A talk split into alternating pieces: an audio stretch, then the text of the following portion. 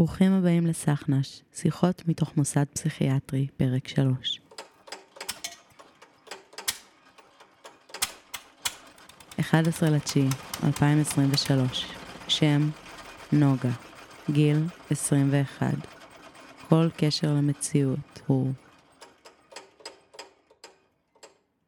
אמיתי בהחלט. גילוי נאות ואזהרה. הפרק עלול להיות מתרגר עבור כל מי שחוותה פגיעה מינית כזו או אחרת במהלך חייה. יש בו הדמיה של ניתוקים, פלשבקים, דיכאון ואובדנות. אנא חשבו פעמיים לפני שאתם מקשיבים לפרק הזה. ואם תרגישו במצוקה, אנא פנו לעזרה.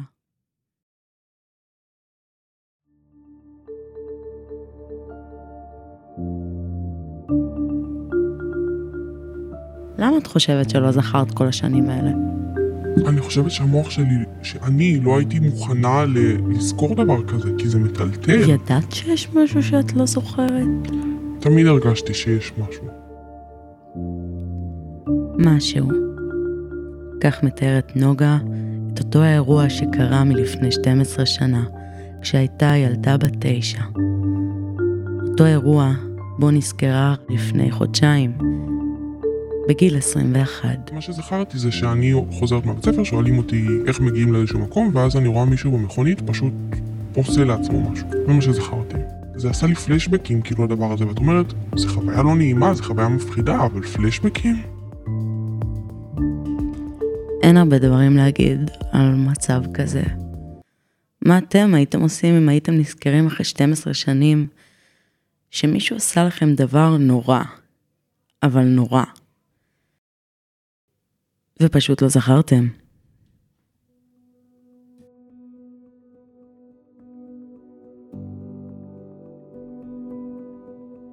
היה הרבה מוות, אבל לא מוות בשבילי. אני כבר רציתי למות, כל הזמן זה היה למה הם ולא אני.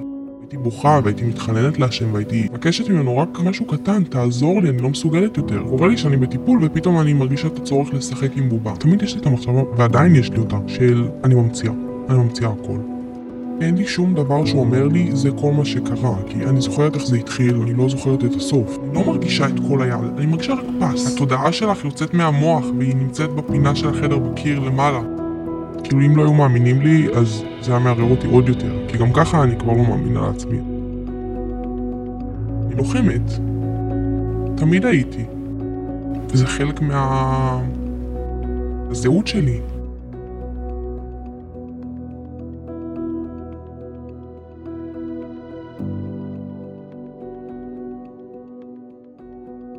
תוכלי לתאר בשביל האנשים ששומעים את זה? איך פלשבק מרגיש? אזהרה, הדמיה של פלשבק לפניכם. ההדמיה כוללת קולות ורעשים מתוך הטראומה. אם אתם מרגישים לא יציבים נפשית מספיק בשביל לשמוע את זה, בבקשה תעבירו קדימה לדקה 4 ו-20. דרך כלל מה שקורה לי זה שאני... אני כן נמצאת בעולם הזה, אני כן רואה מה קורה לי ושומעת מה קורה לי ומסוגלת לתקשר. במקביל לזה,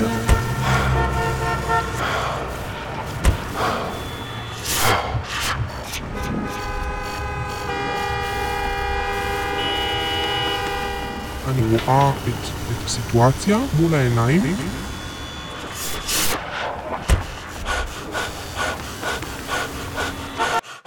עין שלישית שרואה את זה. ואת שומעת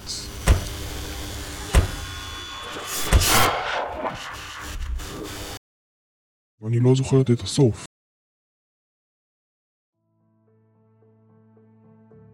לפעמים את מרגישה נגיעות, לפעמים את פתאום הופכת להיות ילדה קטנה. את יודעת במה נזכרתי עכשיו? נו. כשרק הגעת לאשפוז, נכון. תמיד היית אומרת, אני מרגישה כאילו נוגעים בי כל הזמן. נכון. וזאת הייתה ההתחלה של זה, זה- היה אחד הדברים שגרמו לה, התגל... לה... לי לגלות את הסיפור.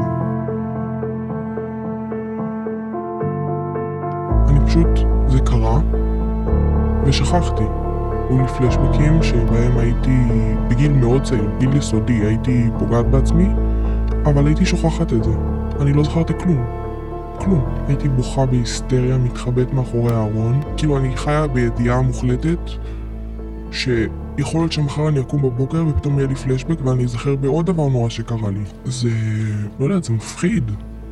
כי כל מה שאני זוכרת זה מפחיד, זה דברים נוראים. ולדעת שיכול להיות שקרה דבר עוד יותר נורא, זה, זה כאילו יש לך משהו על הכתפיים שהוא לעולם לא יעזוב אותך, כי את לא יודעת איך זה נגמר. זה פשוט מפחיד. מה את כן זוכרת? אפשר לשאול? לפרט כאילו? אם את רוצה. אם זה יעשה לך טוב, אם זה לא יעשה לך טוב, אז לא. ואז מקסימום תחתכי את זה כאילו. אמ, כן, ואז אוקיי. איך, כאילו, מה... כי זה חוויה נוראית, נכון. וזה, וזה בגיל כל כך צעיר. מה כבר עובר בראש של ילדה בגיל הזה, שחווה משהו כאילו כל כך... אתה נכנס למצב הישרדותי, והדבר היחידי שעובר לי בראש זה פשוט אימה. פשוט פחד מטורף. כאילו, לא חושבת על איך לצאת מהסיטואציה, כי את, את, לא, את לא יכולה, את ילדה קטנה בת תשע, ויש מולך איש גדול ומפחיד. אין לך איך לברוח, את נעולה באוטו, אין לך שום אפשרות לצאת מהסיטואציה. אז כל דבר שה... אז המוח שלך עסוק ב... לפחד. מחזיקים לך את הידיים ואת כאילו עוד יותר מפחדת, כי נגיד היה לי את הידיים, הייתי יכולה להרביץ לו, לעשות לו משהו, לא שעשיתי את זה, כי הייתי כל כך מפחדת וכפה עליי לעשות דברים שלא רציתי, אז... ועשיתי אותם, כי מה עוד אני אמורה לעשות, אבל מחזיקים לך את הידיים וזה, עוד יותר מפחדת, והוא מתקרב עוד, עוד קצת ועושה עוד דברים, וכל שלב זה רק נהיה יותר ויותר ויותר מפחיד. וזה פשוט נעלם בסוף. כאילו, את לא זוכרת כלום. זה קרה לי, וככל הנראה הגעתי הביתה, וכאילו לא, לא זכרתי כלום, כי לא סיפרתי להורים שלי כלום. מה שקרה זה, ירדתי מההסעה של הבית ספר, ואז איזשהו איש שאל אותי, את יודעת איך מגיעים ל... לא זוכרת לאיפה? ומפה לשם איכשהו נכנסתי למכונית שלו, והוא נסע לאיזשהו מקום, ואז כל הסיפור התחיל. אז ההורים שלי, נסעת למכונית, במכונית שלו כדי לעזור לו להגיע למקום מסוים שהוא כן. שאל אותך. מתוך תמימות של ילדה ורצון לעזור.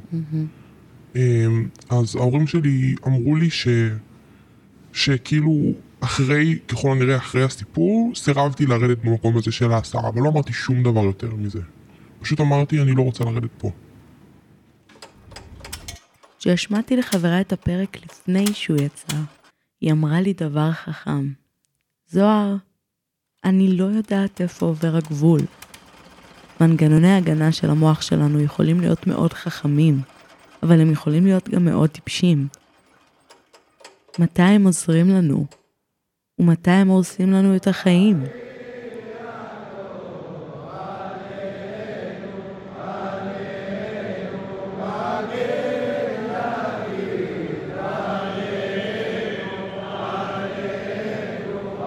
באיזה גיל יצאת מהדת?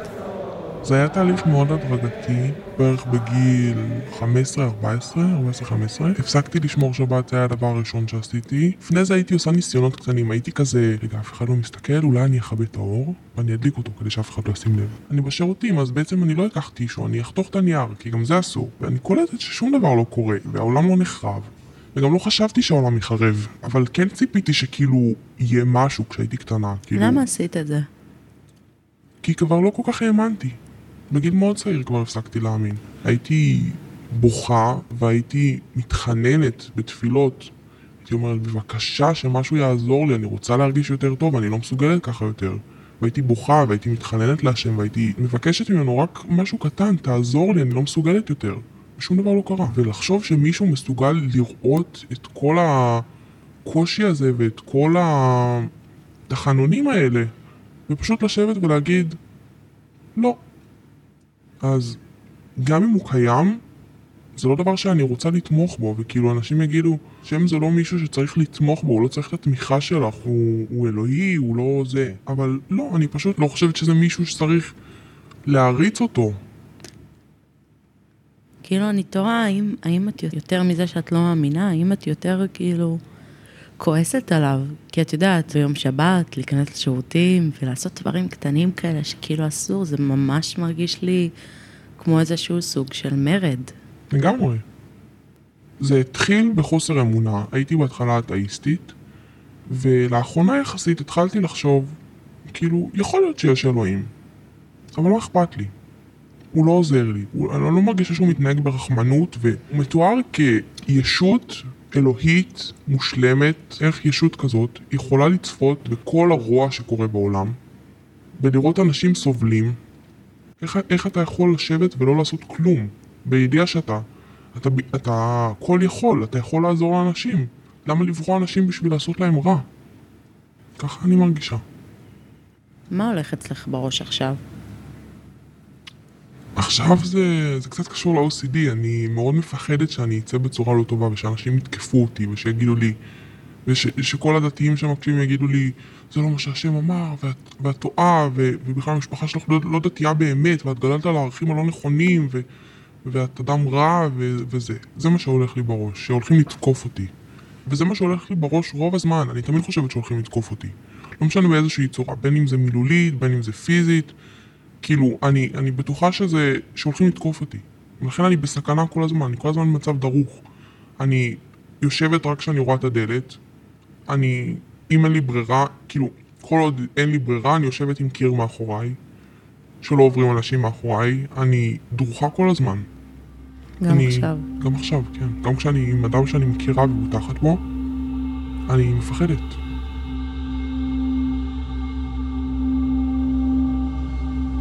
אז מה עושה נערה בגילאי העשרה שחווה אובדנות ודיכאון על בסיס יומיומי ולא יודעת למה? יכול להיות שאם הייתי משתפת מוקדם יותר באיך שאני מרגישה, יכול להיות שזה לא היה מגיע למצב שזה היום, אבל אני לא הייתי במצב שבו אני מסוגלת לשתף. הייתי בהדחקה. לא, לא, לא הודיתי לעצמי שאני במצב רע. המשכתי לתפקד, עבדתי, למדתי, התנדבתי במד"א, הוצאתי רישיון, עשיתי הכל, יותר מהכל. לא תגידי הייתי מבריזה משיעורים, הייתי תלמידה מצטיינת. הייתי מגיעה לכל השיעורים, 5-5, מוציאה ציונים מעל 95, והייתי במצב על הפנים. הייתי בוכה כל לילה, ישנה שלוש שעות, ומגיעה לבית ספר כאילו הכל טוב. ובאיזשהו שלב זה התפוצץ. התחלתי לבכות בשיעורים בלי סיבה, הייתי נרדמת על ספסלים בבית ספר. בהתחלה זה התחיל ככה, ואז פשוט הפסקתי גם להגיע לבית ספר. וזה היה כל כך מוזר לכל הצוות, כי זה לא אני. שלחו אותי ליועצת, כנראה שאמרתי לה אני רוצה למות, אני לא זוכרת בדיוק מה אמרתי לה, ואז שלחו אותי לטיפול, ואז אחרי ארבע פגישות באמת פגעתי בעצמי והכל התפוצץ, והפסקתי להגיע לבית ספר לגמרי. כל מה ש... שבמשך כל שנות התיכון, זה היה השגרה שלי, של הלמידה, למידה, למידה, הכל התפרק, ומהתפקוד ירדתי לאפס. הייתי שואה בבית כל הזמן, בואה בתקרה, בחושך, בניתוקים. אני זוכרת, הייתי, ישבתי בחדר, הסתכלתי במראה, ופתאום זאת לא אני. אני מסתכלת במראה, ואני רואה דמות אחרת. לחלוטין, אחותי. בדוק. כאילו, מי זאת? ממש. מי זאת? וזה מפחיד, כי את אומרת, מה, אני משוגעת? כאילו, אני, אני רואה את עצמי, אבל זה לא אני. משהו פה השתנה. וזה הכי החריף אצלי בחושך. אני שוכבת במיטה, ואני מרגישה שכאילו מישהו צייר עליי פסים. פס של יד, פס של רגל, פס של יד שנייה, פס של רגל אחרת.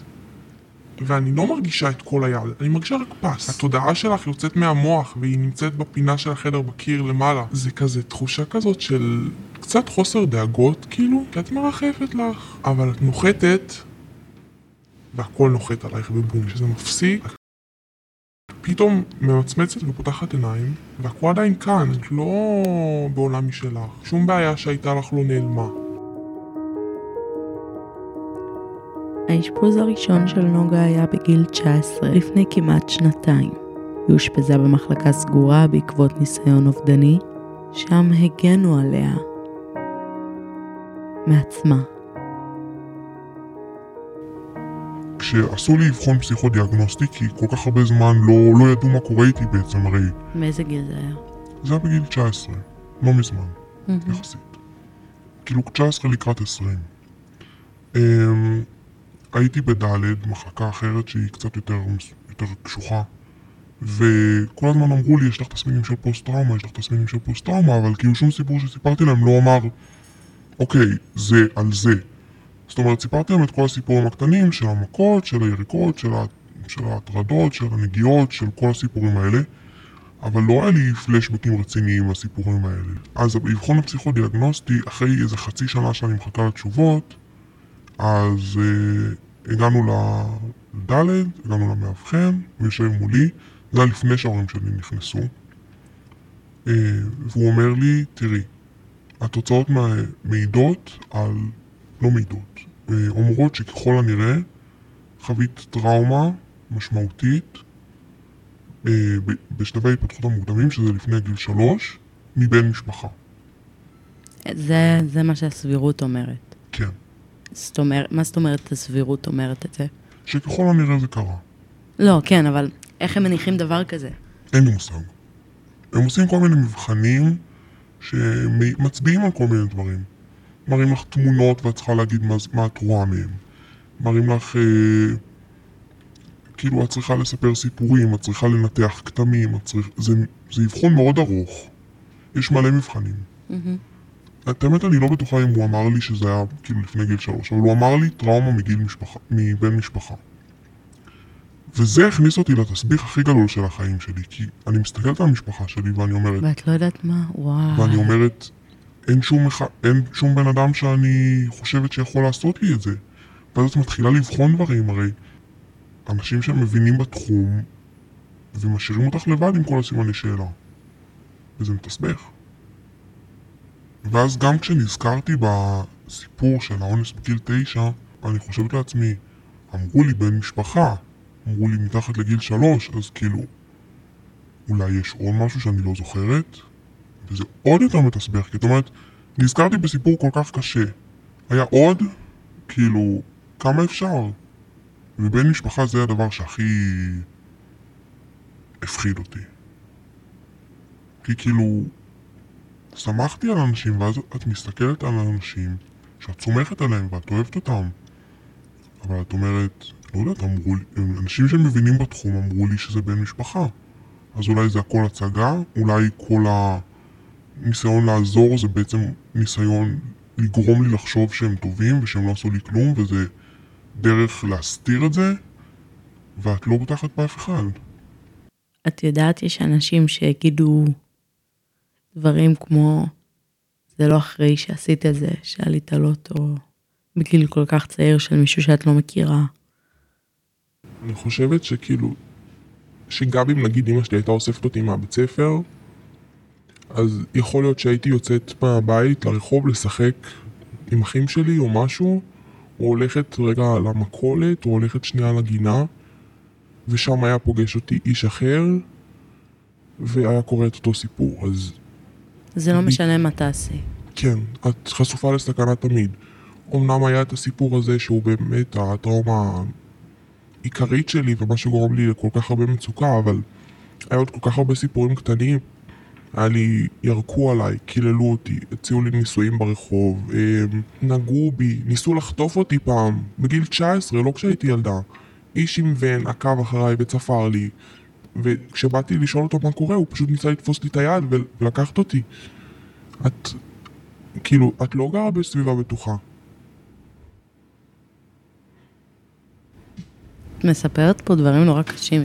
כן, אבל כאילו, לפני שהגעתי לטיפול או אשפוז או משהו כזה וסיפרתי את זה כאילו לפסיכולוגית נגיד, או חברות, היה לי בראש כאילו, זה דברים שכל ילדה חובה, כי ככה זה בלוד. כאילו, לא יוצאים מהבית, מהבית בחושך, אלא אם יש לך ליווי, ו- וזה כאילו, אני לא היחידה, גם לאחיות שלי קרו דברים כאלה, חברות שלי בכיתה קרו דברים כאלה, כאילו, זה פשוט, זאת המציאות. זאת המציאות של מי שגר בלוד. ובעוד כל כך הרבה מקומות בארץ, וזה מזעזע. אבל אין מה לעשות עם זה. אין מה לעשות עם זה?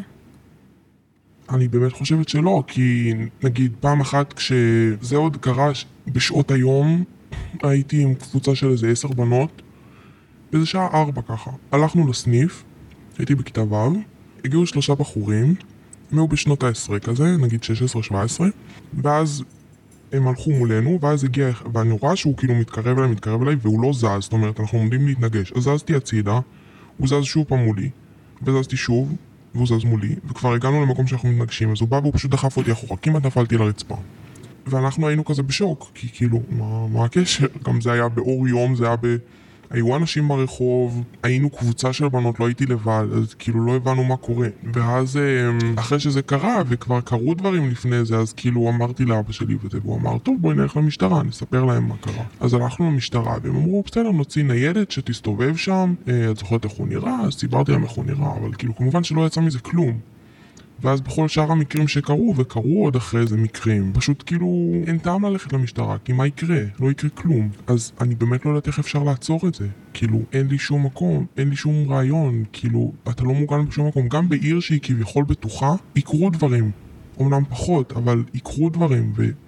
זה פשוט רוע שקיים בעולם הזה ואין דרך לעצור אותו וזה מאוד מתסכל ומייאש כי אתה לעולם לא תהיה מוגן. ובאופן שלא מפתיע אף אחד. אותו טורף ממשיך להסתובב חופשי, ללא גזר דין על מעשיו.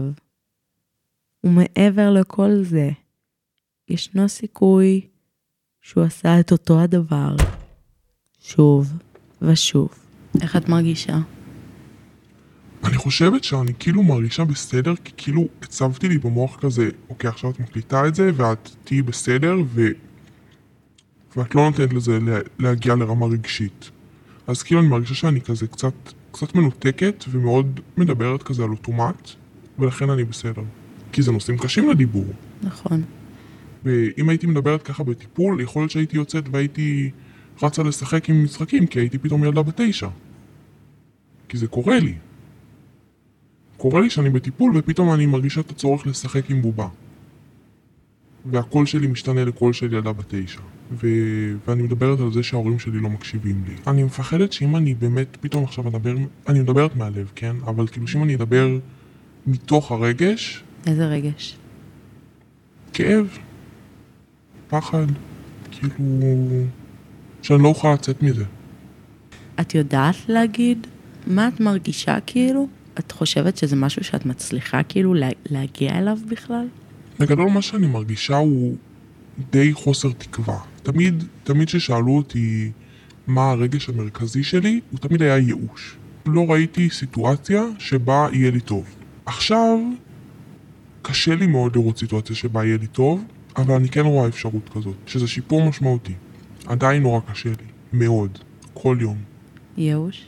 ייאוש, מאוד מיואשת. איך הוא נראה הייאוש הזה? כאילו אם הייתי יכולה, אני מנסה כאילו לתת לך אופציה להתבטא באיזשהו דיסטנס, שעדיין ישמור עלייך, כן. אבל כן איכשהו, כן, אם היית, אוקיי. אם היית עכשיו, לא יודעת, איך הוא נראה? מה זה? איך הוא מרגיש? הוא היה נראה כמו מעין...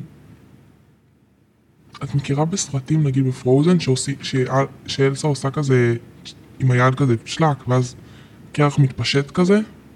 כן. אז ככה בשחור.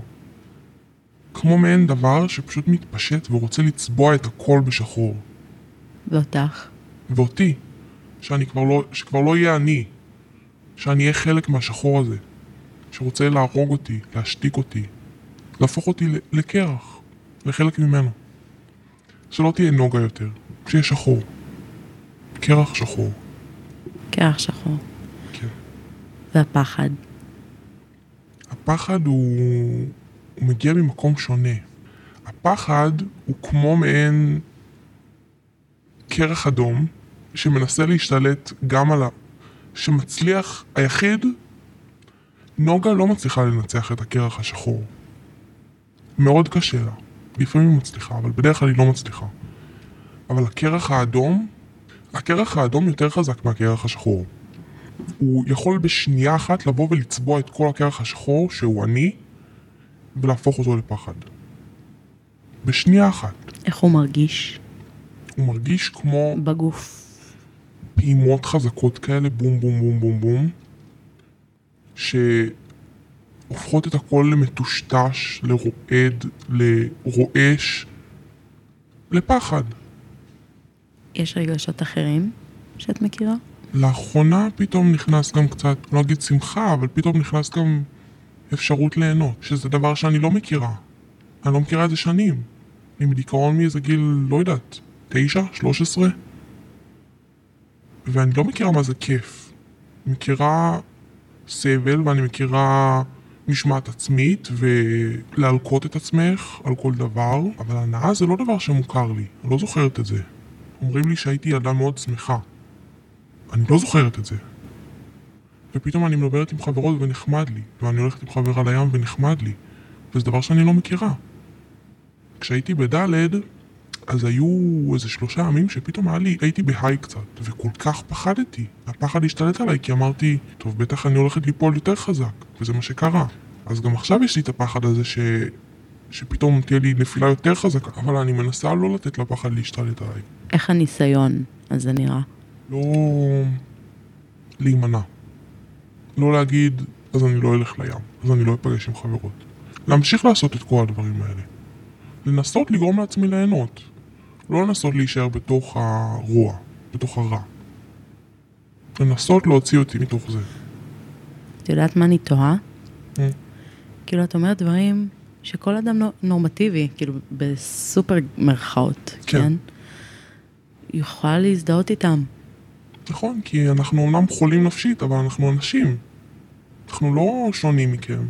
אני פשוט, את יודעת, כאילו, אני אומרת, אולי המוח שלנו מצא גם דרכים אחרות להתמודד עם הדברים כן, האלה. המוח עובר שינויים.